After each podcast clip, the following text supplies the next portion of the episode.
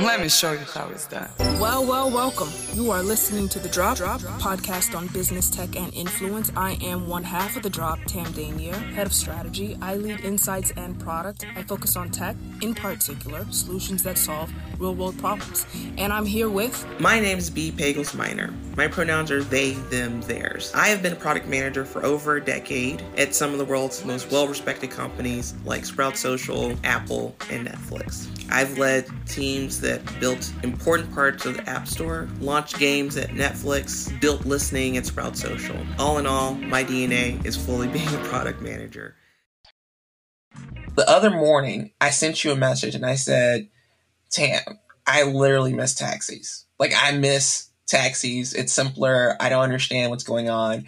And the reason for that was I was having a small medical procedure. And because we have a kid, we decided that it would make the most sense for me to take an Uber there and then my wife would pick me up. And the cheapest Uber was like $112 for an 18 minute ride. I mean, true, it was at 5.15 in the morning, but I remember back in the day, I could call my local taxi service and it would cost me like 20 25 bucks to do the exact same thing. So you know i had this like this moment where i was just like is uber actually convenient as we continue our, our product market fit series it's not just who's winning it's not why would it fail. There's also this question of how do you actually make it make sense? And i think that that's uber's a great place to have that conversation. When i, I messaged sam this weekend, i was like this is what i would love to talk about because I, i'm very curious about your thoughts on this. Let's talk about a few of the different headlines that are kind of going on here that are pressuring Uber. Uber has made the decision to partner with the yellow taxi cabs in New York City. If folks remember, that's one of the so between New York City, San Francisco, LA, those different places. One of the reasons there was so much uh, desire for regulation for Uber was simply because of the fact that they were putting the taxi industry out of service. And New York, especially, was a, a, a very different type of taxi situation because at the time when Uber was coming around, people used to borrow millions of dollars to buy taxi medallions so that they could drive. With the advent of Uber, it actually bankrupted so many of the people who are in the taxi industry in New York. So it's very fascinating that Uber is now going to partner with New York City's taxis. You also are looking at the fact that there's lots of complaints from the different Uber drivers about inflation, about the gas prices, and how that's messing with their particular margins. Also, Uber has really pushed into the market to be this delivery service with Uber Eats, but you've also seen so many things in the news news about them exiting like Zomato and different cities around the world because they just haven't been able to make the numbers work. That also goes for the Uber driving service as well. You also have their CEO basically saying, for the first time, we really have to focus and make ourselves more efficient and more effective if we want to survive this crisis. First question you have to start talking about is like, what does it even mean, you know, as you're trying to starting to evaluate Uber, that they have to partner with taxi services now? And I'm actually remembering something. I had a conversation. It was a drunken conversation, I think, in Chicago like a few years ago, where this really smart business strategist guy was just like, Uber will only make sense when they don't have to depend on drivers. Them having to partner with taxis is a great example of that continued reliance on drivers. What does the dependence on drivers really really mean for Uber?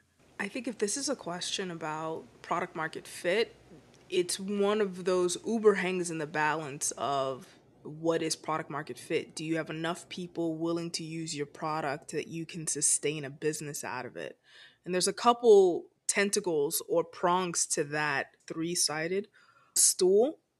On the one hand, there's desirability. Do people want this? Are you solving a problem? And I think squarely the answer is yes. Uber has proven a point that people need a way to get from point A to point B. As a matter of fact, the Taxi License Commission has already proven that point whenever they created the taxis that people need a way to get from point A to point B that is not themselves driving them there. That point has been proven. What Uber tried to do is say they need a better user experience. And I do believe that they have usability, another prong in this product market fit. I do believe that they've achieved usability. Unfortunately, feasibility is extremely simple. I mean, they, they built a simple concept that's allowed for competition to occur pretty quickly. And so viability is at stake because barriers of entry into this market are so low. All it really takes is a lot of marketing dollars. It makes viability for any single player dependent on your ability to capture that market share. And so that's where Uber is right now. Can we survive as a business? Can we become profitable? I don't think Uber has to worry about usage. They're doing a million rides a day. Is that their number? You gotta quote me on that but they're doing a staggering amount of rides per day. So in the desirability usage category, you have to say they have succeeded there. They have a lot of competition. And so they're sharing that market share, which makes their ability to charge whatever they want to charge unviable. They can't do it. So viability is a problem. Uber's problem is that they have poor execution. They are not really strong at developing unique insights and they're not strong at product development. And so they can't really execute on ideas very well. And that's really what their struggle is right now. And because of that, what they're leaning on a little too strongly is in acquisitions. They're investing in international growth, trying to buy up startups or invest in in other markets. As you said, uh, Zomato, this is what they're leaning on and in ridiculous amounts of marketing spend just to keep brand recognition out there. I think when the new CEO came in, Dara, one of the things that he did was have their marketing spend and saw no impact or change in results. They were spending $900 million a year in marketing. Have that and got the same results. They're extremely inefficient and they're just not good at executing really well.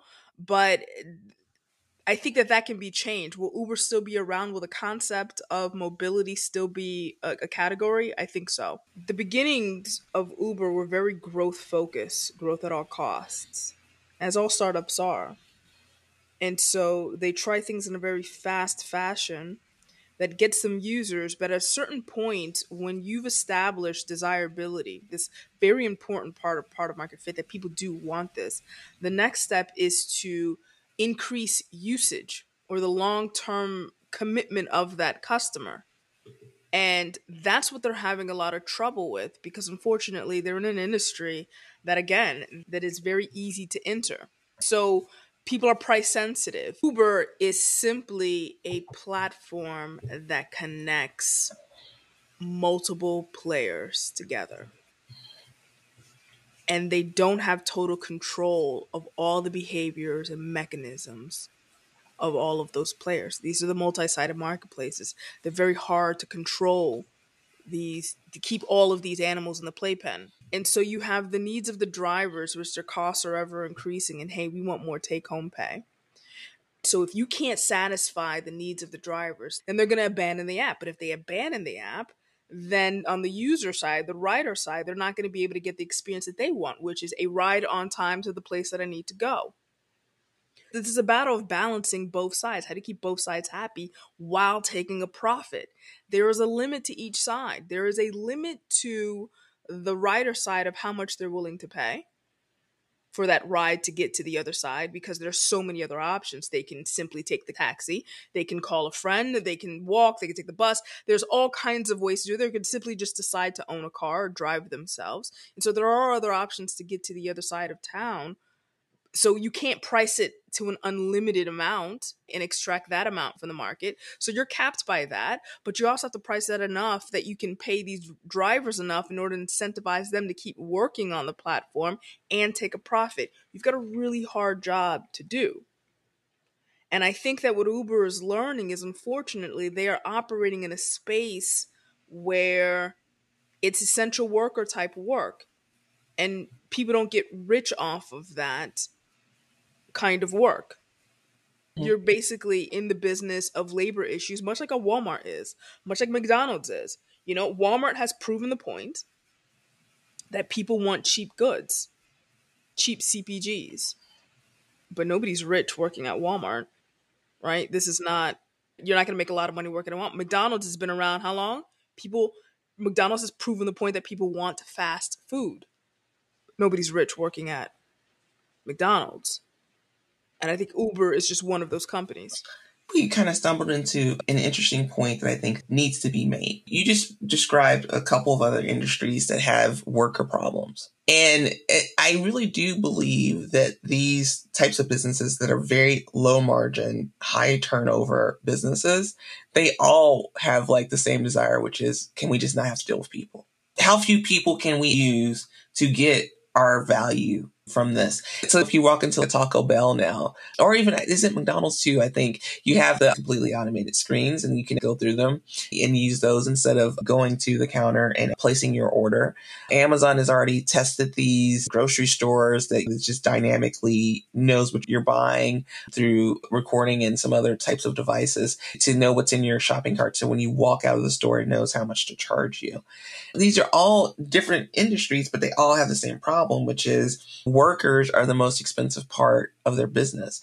And in some ways, it almost, it would make sense. It's like they need to innovate themselves out of needing so many workers, right? And so it comes back to this general idea of how does innovation play into your business so that your business margins make sense because business fundamentals make sense. And so business fundamentals are you have to make a product that you can make for cheaper than you sell it for. It's a very simple principle. There's nothing crazy dynamic about that. It's like you need to be able to make some money off of this thing. I think there's a deeper insight there. And I think it's that if in the early days of Uber, they thought, hey, we're going to take the Walmart route or the Amazon route, meaning we will make money at scale, which is a common belief in a lot of these low margin types of business. We'll make the money at volume, which is what Walmart does, which is what Amazon does. In the case of a Walmart or Amazon, they own the vertical Mm-hmm. They they own the supply chain. They own the, what happens behind the scenes. Those deals that are being made are unknown to the customer. All we see is something on the shelf that we choose to buy. But in this case, both sides are known to the market. It's exposed.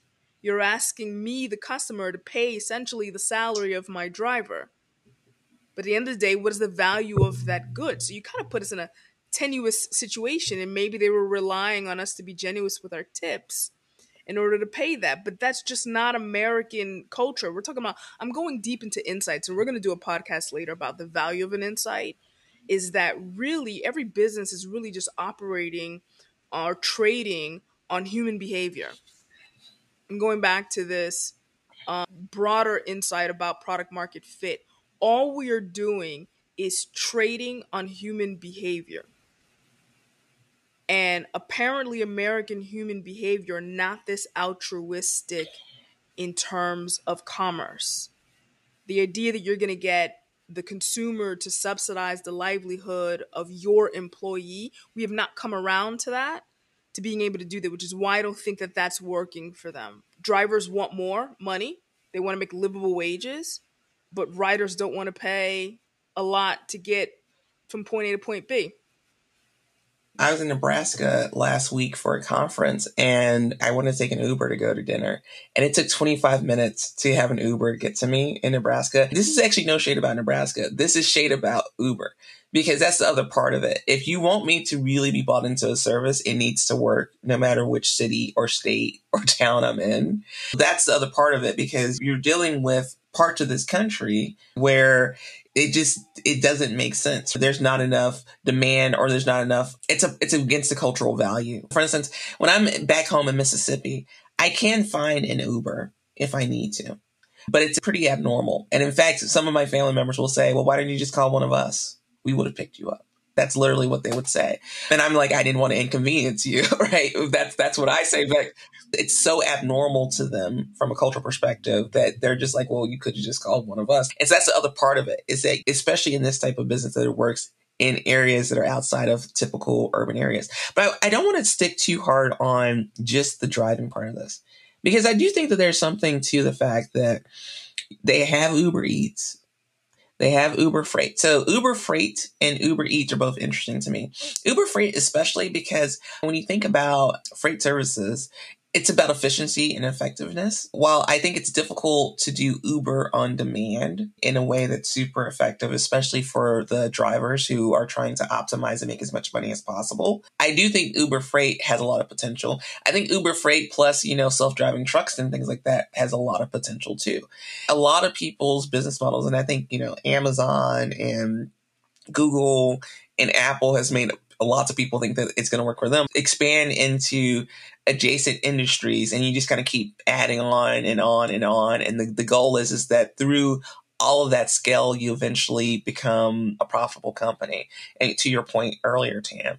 But the simple reality is sometimes it's actually better to be small, right? Because you can be really good at this thing that, that's a that's a smaller business. You'd be really effective and you can win at it. And so Uber Freight to me is actually one of the things that I think they should focus more time and energy on because the freight industry is, is complicated. And being a third party who built software to make that efficient makes sense to me it, it makes more sense to me than even Uber Eats or Uber's driving service. Here's the drop it takes a lot of money to create a behavior. It takes a lot of money to create a behavior. The need of getting from point A to point B, that is an everlasting need that always existed. Prehistoric times, we've always needed a way to get from point A to point B. It was a horse carrying a carriage, then it became a car. We've had trains, we've had the buses, we've always had these ways. And Uber comes along and says, I want to create this other method of getting around from point A to point B, and I want to do it at scale. Not introducing a new need, just introducing a new way of doing things. That's the behavior. And it costs them billions of dollars to train people, B, to be so comfortable with picking up their phone and swiping on an app to order a car that for some of them, they've created a lifestyle around them. For those that said, I'm not going to go buy a car because I'm just going to rely on Uber, that's the behavior that Uber has created. For those people that moved to another city, I know somebody moved from Seattle to Miami without a car because he relies on Uber or these ride sharing. That did not exist. Uber has spent a lot of money to create the ride sharing economy. The ability to hire a car to come directly to you and pick you up and go someplace else was a premium product that's the only way that that business model survived was that it had to be a premium product. You had to really need this service and be willing to pay more for it because we need to pay people a livable wage in order to have that driver there. But at the level that you needed to be Walmart prices, there's no way that we can create this business and have a respectable business model. And so while we had this concierge service, the limo driver, the private shuttle service, and things like that, which was always kind of expensive and yeah, wasn't as available as Uber, the creation of Uber meant that we now created a whole new economic model, not just Uber, but the entire category of people fighting to stay alive, created a lopsided economic model what you're saying makes sense, right? It became so difficult to consistently get an Uber where I lived before I moved to my new location. I actually found a third party service, a local third party service that is my go to airport service. So every single time I book a flight, the next thing I do is to send a picture of my flight information to the service. And then they send me a text back saying, we're picking up at this time. And what's great about that, I will often hire, like, let's say an Uber black car, right? Which is a little bit more expensive. But the idea behind an Uber black car is that, you know, they're supposed to open the door for you. They're supposed to be like better drivers and it's supposed to be sophisticated. And so this airport service I use is essentially the same people who would come from the Uber black service. But the difference is, is that the airport service actually does open the door for you. When I'm at the airport, they'll actually come over and get my bag for me. And and, and what's so interesting is going back to this, like the original question, which is like I kind of miss taxis. It also, when you think about it from that luxurious standpoint too, it actually does not execute in the same way. Even though you're getting these people who are supposedly black car level service, they don't do black car service. And that's partially going back to your idea, which is these drivers are just like, well, we're only getting paid so much so you don't, you actually haven't earned the black car service that you supposedly booked. And that's part of the problem. You're 100% right. I cannot stand when a Tesla Uber comes by to pick me up because this is someone who did not want to be an Uber driver, but they've got to pay that Tesla bill and now they're an Uber driver. It is the worst experience because there's no concierge service. They are not going to get out the car, open up the trunk to put your luggage in there. They do not want to be seen putting your luggage in their Tesla truck. Uber didn't change direction in their strategy. They focused so much on growth, and that's all they did. That they didn't focus on differentiation. They should have realized, and I say this with all sympathy because we, we've talked about this before, that building an app is extremely easy. Building a business is extremely hard.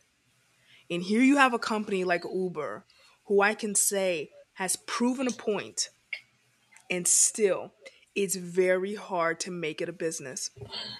There's this fallacy about first mover advantage that it's an advantage to be the first mover, and the fallacy is proven to be false over and over again.